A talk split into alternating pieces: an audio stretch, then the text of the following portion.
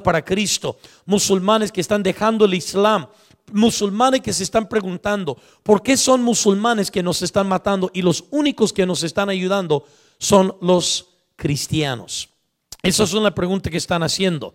Y por primera vez se está repartiendo la Biblia. Una misionera peruana, una doctora ginecóloga que tenemos en esta región, este, mandó un reporte de que pudieron repartir más de tres mil Biblias en los campamentos de refugiados. Así que nuestro Dios está siendo glorificado en medio de un mundo caótico. Quiero que abran sus Biblias, por favor, en Mateo 13. A principio voy a hacer otras referencias, pero no los van a buscar en su Biblia. Nos vamos a basar en Mateo 13.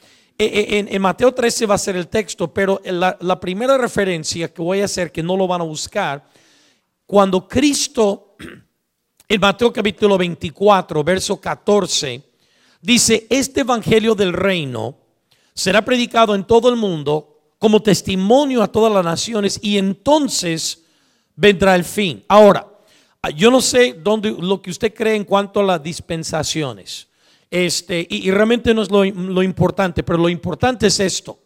Cristo aclaró de que antes de que viniera el fin de todo, el Evangelio va a ser predicado, no solamente en todo el mundo, pero para testimonio a todas las naciones. Y la palabra nación significa etnias, grupos étnicos.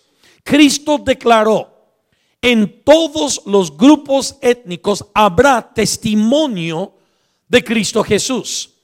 En Apocalipsis capítulo 7, una visión profética del apóstol Juan, inspirado por el Espíritu Santo, escribe lo siguiente, de que yo vi otra multitud de la cual nadie podía contar, y esta multitud tan grande eran de todas las naciones, las etnias, tribus y lenguas sobre la faz de la tierra. Y todos ellos estaban vestidos con vestiduras blancas, con palmas en las manos, diciendo, la salvación pertenece a nuestro Dios y al Cordero que está sentado en el trono.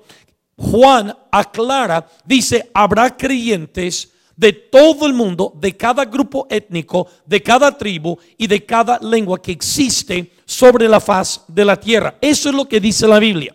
Dios dice, afirma efectivamente que un día habrán creyentes entre todas las naciones, pero en el 2014, en el año que nosotros vivimos, estamos próximos para cumplir 2015, eso no es la realidad. Esta es la realidad, lo que ustedes vieron en el video.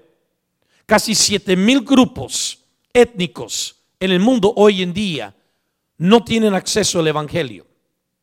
No tienen acceso al Evangelio. Gloria a Dios por lo que Él ha hecho en, América Latina. E, en América Latina, desde 1900 hasta, 1900 hasta 2014, casi 2015, cuando iniciaron los misioneros norteamericanos europeos a extenderse hacia América Latina, había escasamente en toda América Latina 50 mil cristianos evangélicos en 1900. Hoy en día hay más de 100 millones de cristianos evangélicos en América Latina. Y eso no cuenta los 50 millones de cristianos evangélicos de habla portugués en Brasil. Mis hermanos, los misionólogos dicen esto. Hay más cristiano evangélico hispanohablante que lo que habla inglés. Hay más cristianos en América Latina que en Estados Unidos. Y en Inglaterra, Australia, junto. Dios ha hecho una obra fenomenal. Pero déjame hacerle una pregunta. ¿Usted cree que Dios ha hecho esa magna obra en América Latina y a Dios sea la gloria? Les dije, la iglesia donde yo estuve la semana pasada, 10 mil personas, el pastor muy buen amigo mío. Eh, este, y este no es una iglesia grande, es una iglesia mediana para las iglesias de Colombia. E, en El Salvador, donde yo estuve la semana antepasada, la iglesia Elim tiene 120 mil miembros. Hermanos, en toda América Latina hay iglesias enormes, iglesias medianas, iglesias grandes, por todos los pueblos. ¿Y por qué Dios ha hecho eso? ¿Porque a Dios le encantan los tacos? No, porque Dios está interesado en las naciones. Hermanos, no seamos tan arrogantes de pensar que la razón por que el Evangelio se ha extendido en toda América Latina es porque nosotros los latinos tenemos un lugar muy especial en el corazón de Dios. Todas las naciones, tienen un lugar muy especial en el corazón de Dios. Y lo que Dios ha hecho en América Latina, Dios no estaba pensando solo en América Latina, Dios estaba pensando en las naciones. Pero la realidad es que casi 7 mil grupos étnicos, más de 3 mil etnias en el mundo que existen, no se conoce entre ellos ni un solo seguidor de Jesús. Nadie les está predicando el Evangelio. No hay creyentes, no hay ninguna iglesia en todo el grupo étnico. En otras palabras, el fin no puede volver. Muchos predicadores dicen Cristo puede regresar en cualquier momento. De acuerdo a Mateo 24, Cristo no puede regresar hasta que el Evangelio sea extendido a todas las naciones. Eso es lo que dice la Biblia. Que Cristo, el Evangelio como testimonio, tiene que ser predicado entre todas las naciones. Eso no es la realidad. Será la realidad algún día, pero no es la realidad hoy en día. La pregunta es cómo se va a extender el Evangelio. Ahí es donde entra Mateo capítulo 13. Y en Mateo capítulo 13, Cristo da una serie de siete parábolas. A mí me encantan las parábolas de Cristo. Porque las parábolas nunca se trata de la parábola, sino de la verdad espiritual que Cristo está queriendo comunicarse.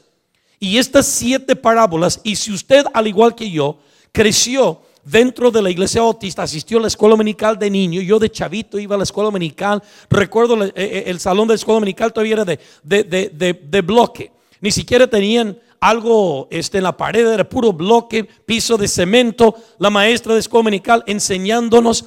Usted ciertamente ha escuchado algunas de estas parábolas o quizás todas estas parábolas alguna vez en la escuela dominical o en alguna predicación. La parábola del sembrador, la parábola del trigo y la cizaña, de la semilla de mostaza, de la levadura, del tesoro escondido, de la perla de gran precio y de la red del pescador que atrapa pez de todas clases. Es lo que dice la Biblia. Esas son las siete parábolas. Pero ¿saben lo curioso? Que todas las siete parábolas o comienzan con la frase o contienen la frase, como en el caso de, la primera, pero de ahí en fuera todos comienzan con la frase o contienen la frase, el reino de los cielos es semejante a. Eso no es de casualidad. Eso no es de casualidad. Porque realmente la parábola no tiene que ver nada con un sembrador. No tiene que ver nada con semilla. No tiene que ver nada con peces. No tiene que ver nada con perlas y tesoros y levadura. Las parábolas, las siete, tienen que ver con un solo tema. El reino de los cielos. Eso es lo que tiene que ver. Ahora, antes de que confundamos, en Marcos y en Lucas encontramos las mismas parábolas. Pero en Marcos y Lucas dice el reino de Dios es semejante a. Alguien dice, bueno, ¿cuál es? O es el reino de los cielos, el reino de Dios. El reino de los cielos y el reino de Dios es el mismo reino. Porque el reino es la actividad soberana de Dios sobre la tierra. Cuando Cristo vino al mundo, decían, el reino de los cielos se ha acercado a vosotros.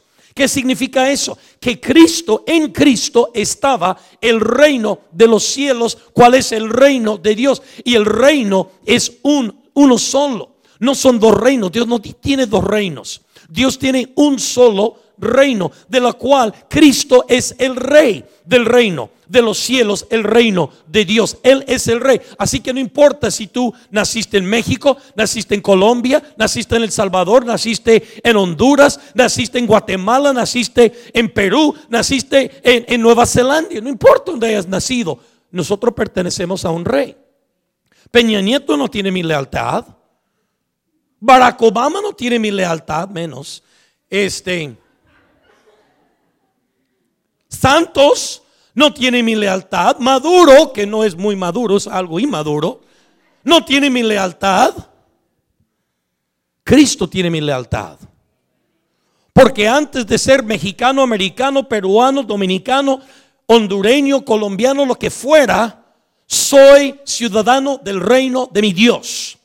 Yo pertenezco al reino de Dios, el reino de los cielos. Ahora, esto no son siete parábolas, es una sola historia. Estos son siete capítulos del mismo libro.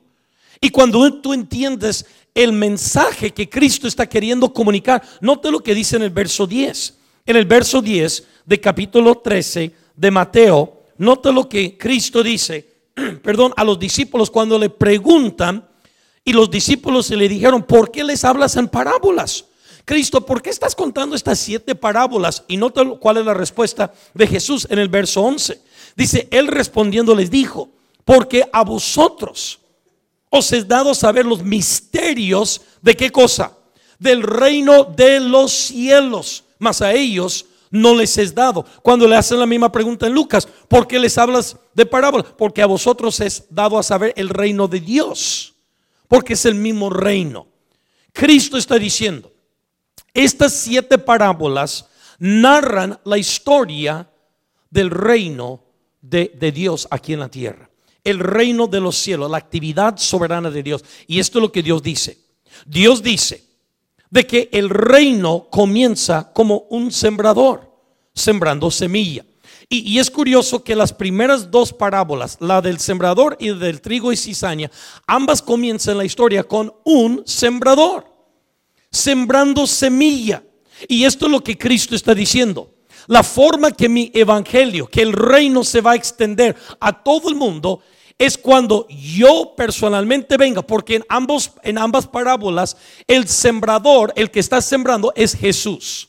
En ambas parábolas. Entonces cuando yo vengo y comienzo a sembrar semilla en todo el mundo, y esa semilla, de acuerdo a las siguientes dos parábolas, la de mostaza y del, este, de la levadura comienza muy pequeño, como una semilla de mostaza.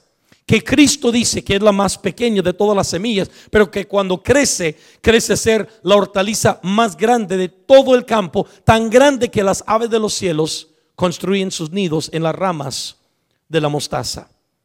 Como una mujer que agarra tres medidas pequeñas de levadura y las esconde en la masa y que esa levadura se va extendiendo, extendiendo, extendiendo hasta que leuda toda la masa. Esto es lo que Jesús está diciendo. El reino de Dios comienza pequeño, con un sembrador, sembrando unas cuantas semillas. Pero esa semilla no queda pequeño. Esa semilla va creciendo va aumentándose como una semilla de mostaza que crece una hortaliza, como una medida de levadura que empieza a, extenderse por toda la masa hasta infiltrar y extender hasta que leuda toda la masa. En febrero de este año pasado, Pastor Campo, pude estar en el reino budista Nepal, de Nepal, al norte de la India, entre India y China, en la ciudad de Katmandú. Entonces, este, en 1900, cuando el reino budista de Nepal abrió por primera vez sus puertas al mundo, había solo siete cristianos en todo el país de Nepal. 30 millones de personas, la misma población que todo el estado de Texas. 30 millones de personas y siete cristianos. ¿Sabe lo que eso quiere decir? Que en estas dos hileras de sillas, en esta iglesia hay más cristianos de lo que había en todo el reino de Nepal. En estas dos bancas, más cristianos. Pero eso no es la realidad de hoy. Yo estuve predicando a más de 1500 plantadores de iglesia durante una semana completa, que durante una semana ellos estuvieron sentados en el piso, no, no en bancas, no en sillas, en el suelo durante 12, 14, 15 horas todos los días. Venían de los pueblos, venían de la ciudad, venían de la montaña, del desierto, de la selva, venían de todas partes. ¿Sabe cuántos cristianos evangélicos hay en el reino de Nepal hoy en día? Millón y medio, más del 5% de la población entera del país de Nepal, que el año pasado el Congreso ratificó la constitución y Nepal ya no es un reino budista. Nepal es un país que permite libertad de culto, libertad de religión. Hoy en día la persona puede escoger la religión que quieren. Las casi iglesias tienen total libertad. ¿Por qué? Porque el sembrador soberano hace 65 años atrás sembró siete pequeñas semillas de mostaza ahí en Nepal. Una pequeña medida de levadura. Pero ¿saben lo que ha pasado hoy en día? Ha leudado toda la masa en todo Nepal tienen cristianos. tiene el evangelio predicado en todas partes de Nepal. Las siguientes dos parábolas también narran una historia semejante. Cristo dice, el reino de los cielos es semejante a un hombre que encuentra un tesoro escondido y va a vender todo lo que tiene. Recuerdo cuando nosotros estábamos construyendo la primera iglesia autista de Texcoco. Mi esposa es capitalina, por no decirle chilanga, porque se enoja si le digo chilanga, pero es capitalina. Entonces, compramos un terreno a las afueras de México, en Texcoco, y, mi suegro, que ya está con el Señor, me dijo, Rafael, aquí eh, eh, en, en, en esta área de México, la gente antes enterraban sus centenares en las paredes de adobe. Y había unas paredes antiguas de adobe en el terreno. Entonces, habíamos pensado dejarlos como patrimonio a la humanidad, ¿verdad? Yo dije, no los toquemos. Cuando él me dijo eso, le dije, tumbemos las tristes paredes de adobe y busquemos los centenares. Buscamos el oro. ¿Qué importa el patrimonio de la humanidad? Yo necesito dinero para construir esta iglesia. Ahora, si hubiéramos encontrado oro, eso hubiera sido un final tremendo a esta historia, ¿verdad? Pero eso no es la realidad, no encontramos nada más que adobe, ¿verdad? Así que esas paredes eran muy pobres. Pero bueno, pero un señor encontró un tesoro escondido en un campo. Y para adquirir el tesoro vendió todo lo que tenía para adquirir el tesoro escondido. La siguiente parábola, al igual, al igual que las primeras dos y las segundas dos, es muy parecida a la anterior un mercader de perlas. Encuentra lo que había soñado y había escuchado durante toda su vida, la perla de gran precio.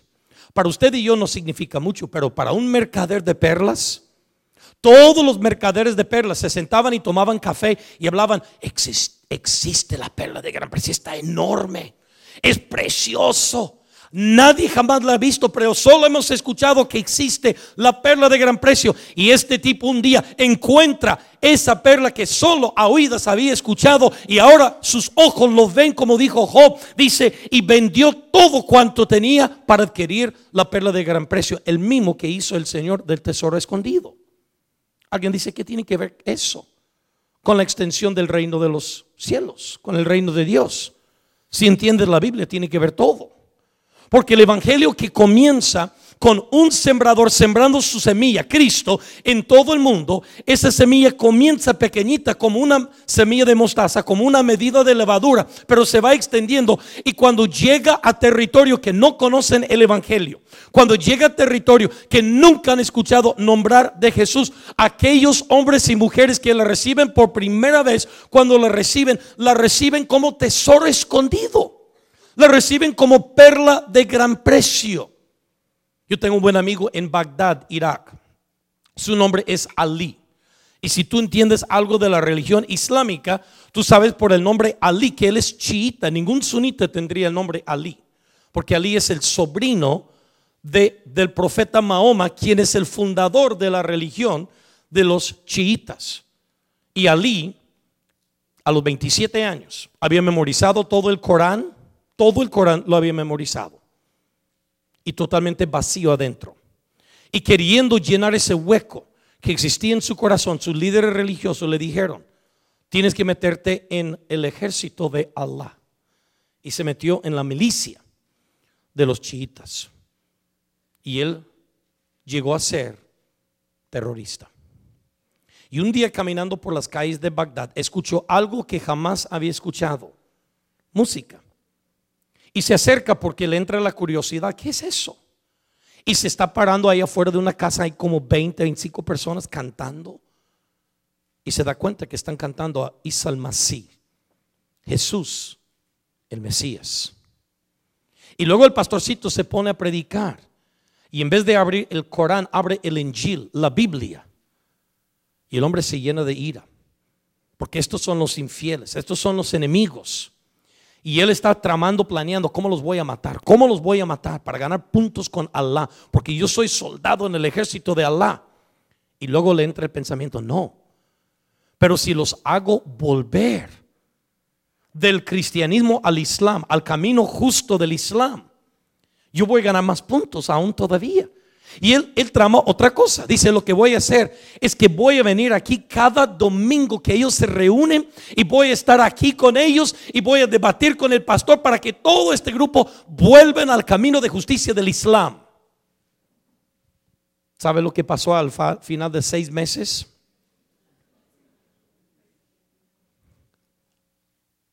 Él encontró el tesoro escondido. Él encontró la perla de gran precio. Y aún antes de que él tomara la decisión de aceptar a Cristo, los líderes de la iglesia le dijeron, Ali, ten mucho cuidado. Si tú abiertamente declaras que eres cristiano, tus líderes religiosos, tus tíos, tus amigos, van a tratar de matarte. Y Ali dijo, yo sé, pero lo que he aprendido acerca de Jesús, estaría yo dispuesto a dar mi vida mil veces por Él. ¿Por qué? Porque encontró el tesoro escondido. Encontró la perla de gran precio. Así que el sembrador siembra la semilla, empieza a crecer y cuando llega a tierras donde nunca han escuchado el Evangelio, por primera vez ellos lo reciben. No lo reciben bostezando, no lo reciben como si fuera cualquier cosa. No, lo reciben como perla de gran precio. Lo reciben como tesoro escondido. Y finalmente se culminan las siete parábolas en la séptima parábola. Y Cristo dijo, el reino de los cielos es semejante a una red de pescador que atrapa peces de todas clases.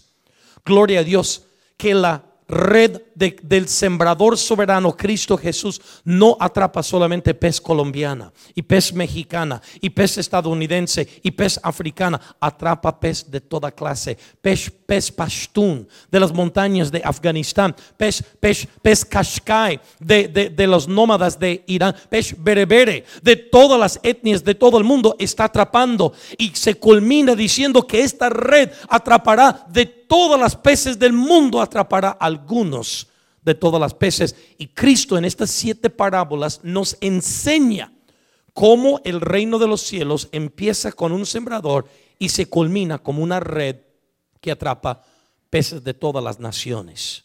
Pero la pregunta sigue siendo, ¿cómo va a suceder eso? Y qué curioso que de las siete parábolas Cristo solo explica dos. No explican las siete, solo explica dos. Y son las primeras dos del sembrador y del trigo y la cizaña. Y ambas son de sembradores. La primera es la más conocida. Salió el sembrador a sembrar y parte de la semilla cayó junto al camino. Parte cayó en pedregal, parte cayó donde pronto brotó, pero las hierbas lo horcaron y parte cayó en buena tierra donde produjo a ciento, a sesenta y a treinta por uno. Alguien dice, ¿qué significa eso? No tenemos que preguntar, Cristo mismo lo declara. Cristo dice el Hijo del Hombre, yo mismo soy el sembrador. El campo donde siembro mi semilla son los corazones de los que oyen la palabra de Dios. Y la semilla que yo siembro en sus corazones es mi palabra. La segunda parábola en versículo 37, donde vamos a ir ahora, es semejante y a la vez diferente. Porque notan que también es una parábola de un sembrador y que sale a sembrar, al igual que en la primera. De hecho, en el verso 37 nos dice que el sembrador es el mismo sembrador. Porque nota lo que dice el verso 37. Respondiendo les dijo, el que siembra la buena semilla. Ahora, ¿quién es el sembrador en la primera parábola, hermanos? Es Jesús. ¿Quién es el sembrador? De acuerdo al versículo 37, el Hijo del Hombre. Entonces el, sembrador en la segunda parábola es Jesús. Es el mismo sembrador. Eso es muy importante. Y ahorita voy a regresar a eso. Pero ahí es donde las similitudes se acaban. Y versículo 38 nos narra una historia totalmente distinta. Porque nota lo que dice el versículo 38. El campo es el mundo. En la primera parábola el campo era nuestros corazones. En la primera parábola Cristo, el sembrador, siembra su palabra en mi corazón. Algunos corazones lo rechazan. Otros corazones están endurecidos por el pecado y lo rechazan. Otros corazones lo reciben, pero el materialismo, Mateo 13, 25, dice, el afán a las riquezas y el materialismo orca la palabra de Dios. Entonces el materialismo orca y hace infructuosa y solo una parte cae en buena tierra. ¿Cómo sabemos que es buena tierra? Porque produce fruto. ¿Cómo puedo saber si el Evangelio ha caído en buena tierra en tu corazón? Mire, si tú vienes a la iglesia y te sientes con cara de chupa limones y estás haciendo tu penitencia bautista aquí en la iglesia, el Evangelio no ha caído en buena tierra. Porque la señal de que ha caído el Evangelio en buena tierra no es que asistas a la iglesia, es que tu vida esté produciendo fruto. Esa es la señal. Y la verdad es que muchos miembros de la iglesia no ha caído la semilla en buena tierra, siendo honesto. Pero nota lo que Cristo dice en el versículo 38. Ahora el campo no son vuestros corazones. El campo es el mundo. ¿Sabe cuál es el problema de nuestro cristianismo? Cada domingo estoy predicando. Normalmente yo predico en tres, cuatro iglesias diferentes cada domingo. Cada fin de semana estoy mentoreando o una iglesia o un grupo de iglesias entre semana estoy predicando o enseñando en algún normalmente en una semana yo predico en entre entre 10 y, 50 iglesias cada semana de mi vida. Si alguien conoce el estado de nuestro cristianismo latinoamericano hoy en día, es su servidor. ¿Y sabe cuál es el problema con nuestro cristianismo evangélico hoy en día? Nuestras iglesias están llenas de cristianos de 20 años de haberse convertido 30 años de haberse convertido, que piensan que ellos son el campo todavía. ¿Sabes lo que Jesús está diciendo entre la primera y la segunda parábola? Yo sigo siendo el sembrador, pero el campo ya cambió. En la primera parábola, tú eres el campo. Cuando eres inconverso, cuando antes, antes andabas errante sin conocer a Cristo, tú sí eres el campo. Y el sembrador tuvo misericordia de ti y sembró su glorioso evangelio en tu corazón porque Él te ama. Pero ahora, 20 años después, tú no eres el campo, mi hijo. El campo es el mundo. El campo es el mundo. Hicieron una encuesta y preguntaron, cristianos evangélicos, ¿cuál es el propósito de la iglesia? ¿Sabe lo que 87% de los cristianos evangélicos contestaron de una variación u otra? Que el propósito de la iglesia es suplir mi necesidad relacional, emocional, espiritual, lo que fuera. ¿Sabe lo que me dice a mí? Que tenemos montones de cristianos que siguen creyendo que yo soy el campo. ¿Sabe por qué no hemos alcanzado las naciones? Porque estamos creando una generación de cristianos que nosotros creemos, yo soy el campo. Pastor, yo vengo para que me prediques. Por eso te pagamos. Para que tú nos instruyes en el camino de Dios. Para que tú salgas y ganes personas para Cristo. Para que tú los traigas a la iglesia. Para que tú trabajes en el ministerio. Y nosotros venimos a sentar y observar y recibir del ministerio tuyo. No, no, no. Cuando Cristo siembra semilla en buena tierra, esa tierra produce fruto. Esa tierra no se queda ahí estéril. Esa tierra no se queda ahí sin producir. Y mi hermano, si tu tierra no está produciendo fruto, la semilla no ha caído en buena tierra aún todavía. Porque la única señal de buena tierra con las demás es fruto. La única diferencia con las piedras y el camino y donde pronto brotó, la única diferencia no es la tierra, es el fruto o la falta de fruto. Pero nosotros seguimos creyendo, yo soy el campo.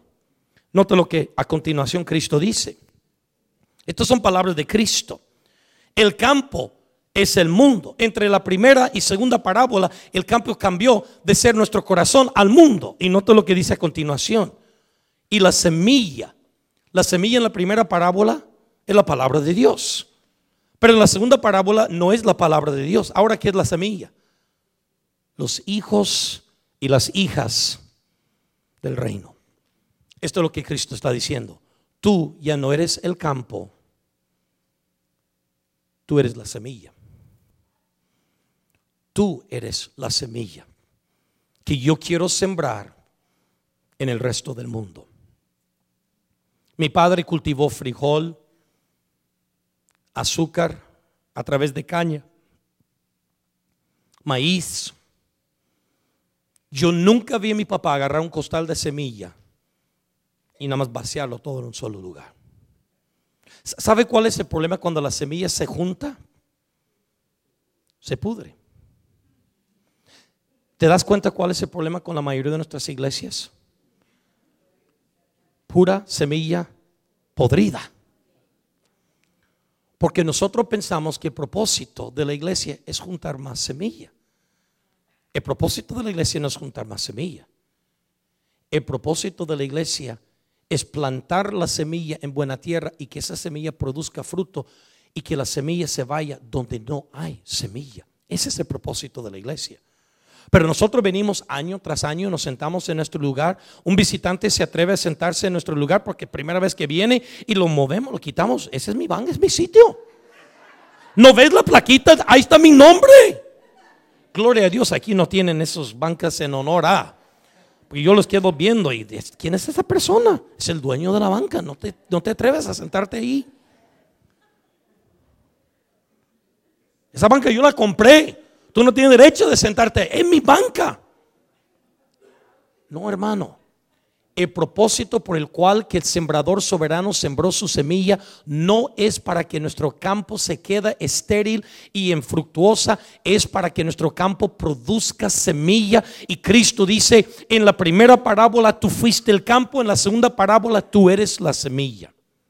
Tú eres la semilla para el resto del campo para el resto del mundo donde no hay semilla. ¿Te imaginas que el sembrador está sembrando todo este auditorio en su campo? Y él dice, pues acá hay un montón de semilla, pero aquí me voy para sembrar donde no veo nada de semilla. Y de repente la semilla comienza a hablarle al sembrador y dice, disculpe, señor sembrador. Ahora algunos están diciendo, Rafael, la semilla no habla. Sí, esta es mi historia. Cuando tú predicas, cuéntala como tú quieras, pero mi historia la semilla habla. Y la semilla dice, Señor sembrador, por favor, por favor, yo no quiero que me siembres aquí, porque aquí no hay tortillas de harina, no hay frijoles. Aquí está demasiado cerca de Isis. No nos gusta. La gente que habla bien raro. Te pregunto, ¿Quién tiene autoridad donde la semilla es sembrada? ¿El sembrador o la semilla misma? ¿Te das cuenta por qué el Evangelio después de dos mil años no ha sido extendida a todas las naciones? mis hermanos, no es porque no hay suficiente semilla. Hermanos, en el estado de Texas hay suficiente semilla para todo el mundo. En México hay suficiente semilla para todo el mundo. En Colombia hay suficiente semilla para todo el mundo. No es porque escasea la semilla, hay mucha semilla. Pero la semilla todo está bonchada, todo está junta. Y el sembrador está queriendo que su semilla se vaya donde no hay semilla, pero la, la semilla está diciendo, no me gusta ir para allá. Esa es la razón por lo cual, y la forma que el Evangelio comienza como un sembrador sembrando semilla y se culmina en una red que atrapa pez de todas las naciones, es cuando el sembrador soberano tiene autoridad y potestad en nuestras vidas y que Él determina dónde nuestra vida es plantada. No nosotros mismos determinamos. Es, ¿Sabe cuál es la primera pregunta que la gente me hace cuando se dan cuenta? Yo llevo cuatro o cinco grupos al Medio Oriente cada año de latinos. En marzo estoy llevando un grupo colombiano y venezolano y de hispanos de Estados Unidos. se pueden ir. ¿Dónde vamos a ir de vacaciones? Cancún, no, Irak, ¿verdad? Vamos a ver lo que Dios está haciendo en Irak y vamos a trabajar con refugiados. ¿Sabe cuál es la primera pregunta que la gente me hace? Oye, ¿no está peligroso por ahí? ¿Sabe por qué la gente me hace esa pregunta? Porque la gente valora su semilla. Y dice, no, no, no, no. Si está peligroso por allá, aunque el sembrador soberano me mandara, no voy. Eso es lo que están diciendo. Mi esposa y yo tenemos una sola hija. No pudimos tener más hijos. Hubiéramos querido un equipo de fútbol, pero Dios, Dios tenía otros planes. Y tuvimos a Nayeli. Mi hija tiene 25 años. Tiene maestría. Acabé de terminar su maestría en Los Ángeles. El año pasado estuvo trabajando en Beirut, Líbano, con refugiados palestinos, como parte de, su maestría, tuvo que hacer servicio social en un campamento de refugiados y al aprender el árabe. Y mientras ella estaba trabajando ahí, nos habló una noche a la una y media de la mañana y dijo, papi, no te, no te preocupes. Le dije, yo no sé cómo tú respondes. Cuando tu hija única que está trabajando en un país islámico te habla a la una y media de la mañana y te dice, papi, no te preocupes. Pero yo ya estaba preocupado. Yo ya estaba bien preocupado. Le dije, ¿qué pasa? Digo, papi, vas a escuchar en las noticias en la mañana que aquí en Beirut seis coches bombas estallaron y fue a dos cuadras de la escuela donde yo estoy enseñando a los niños palestinos. Y la siguiente frase todavía me queda grabado en mi memoria y mi corazón. Pero papi, no voy a regresar a casa.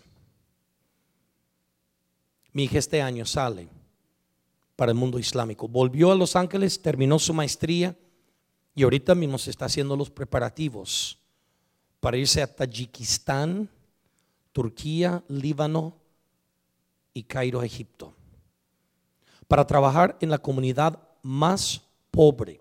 La organización con la cual está trabajando le hacen tomar un voto de pobreza para vivir en una comunidad marginada.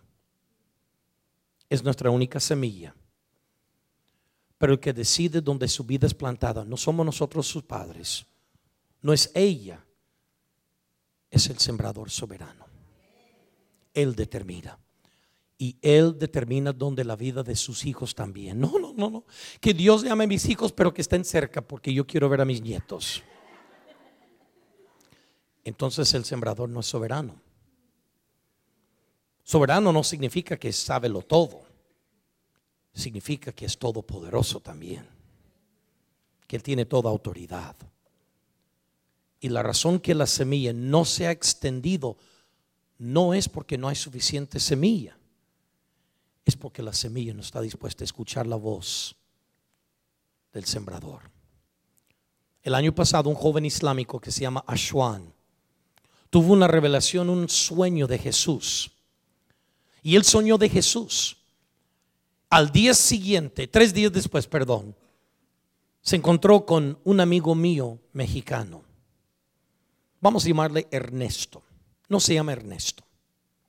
Y dice, Señor Ernesto, en tu país de México, ¿ustedes son musulmanes o son cristianos? Y mi amigo Ernesto dijo, nosotros y mi familia seguimos a Jesús. Yo, yo acabo de soñar de Jesús. ¿Me, puedes interpretar el sueño? Y como mi amigo es bautista, él no tiene el don de interpretación de sueños. Él dijo, no, pero te puedo regalar un libro que habla acerca de Isa Masí. Y él se sorprendió, dijo, hay un libro que habla de Isa Masí. Este es un joven de 24 años islámico. Nunca había escuchado de un libro que hablaba de Isa Masí. Digo, sí, ¿cómo se llama el libro? El Nuevo Testamento. Y este muchacho en tres semanas leyó el Nuevo Testamento cinco veces. Cinco veces tan deseoso de aprender de Jesús. Unos meses después se convirtió. Mi amigo Ernesto lo bautizó. Hoy en día es el director de música en la pequeña casa iglesia en un país totalmente cerrado. ¿Sabe por qué? Porque dos años y medio atrás, el pastor de una iglesia bautista de más de 600 miembros en la Ciudad de México le dijo al sembrador soberano, mi esposa, mis tres hijos y yo somos tu semilla y nos puedes plantar donde tú quieras. El sembrador soberano tomó semilla, buena semilla, buena semilla de la Ciudad de México y lo llevó al Medio Oriente, donde no había semilla. ¿Y sabe lo que está haciendo esa semilla? Está poquito a poquito produciendo fruto. Esa es la manera en que el Evangelio se va a extender a todas las naciones del mundo. Cuando nos damos cuenta, yo ya no soy el campo, yo soy la semilla.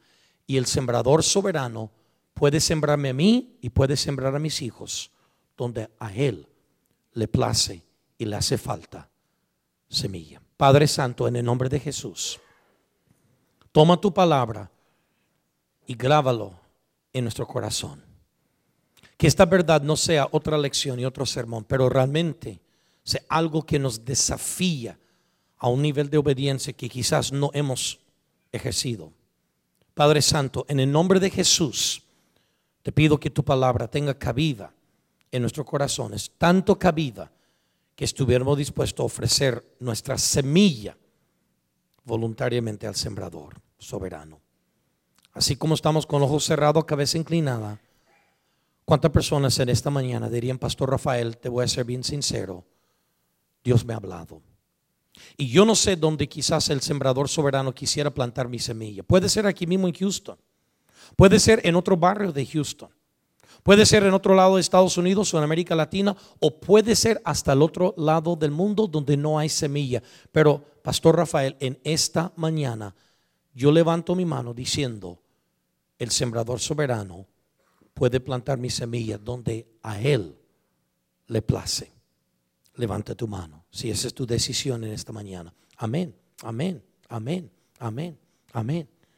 Yo no soy soberano sobre mi semilla, el sembrador, él es soberano donde mi semilla va a ser plantada. Y Pastor Rafael, aquí está mi mano. Mi decisión es, yo me ofrezco al sembrador soberano para que Él pueda plantar mi semilla, mi vida, donde a Él le place. Levante bien alto tu mano. ¿Alguien más? Amén, amén, amén. Por varios lados aquí en el auditorio. Alguien más. Yo quiero orar por ti. Yo quiero, no lo bajen todavía porque voy a hacer una oración colectivo. Alguien más, alguien más. Pastor Rafael, aquí está mi mano. Amén, amén. Padre Santo, tú ves las manos y conoces nuestros corazones. En esta mañana, aquí hay buena semilla. Hay mucha semilla. Úsala. Plántala donde no hay semilla. En el nombre de Jesús te lo pedimos. Amén. Amén. Pastor Campo, muchas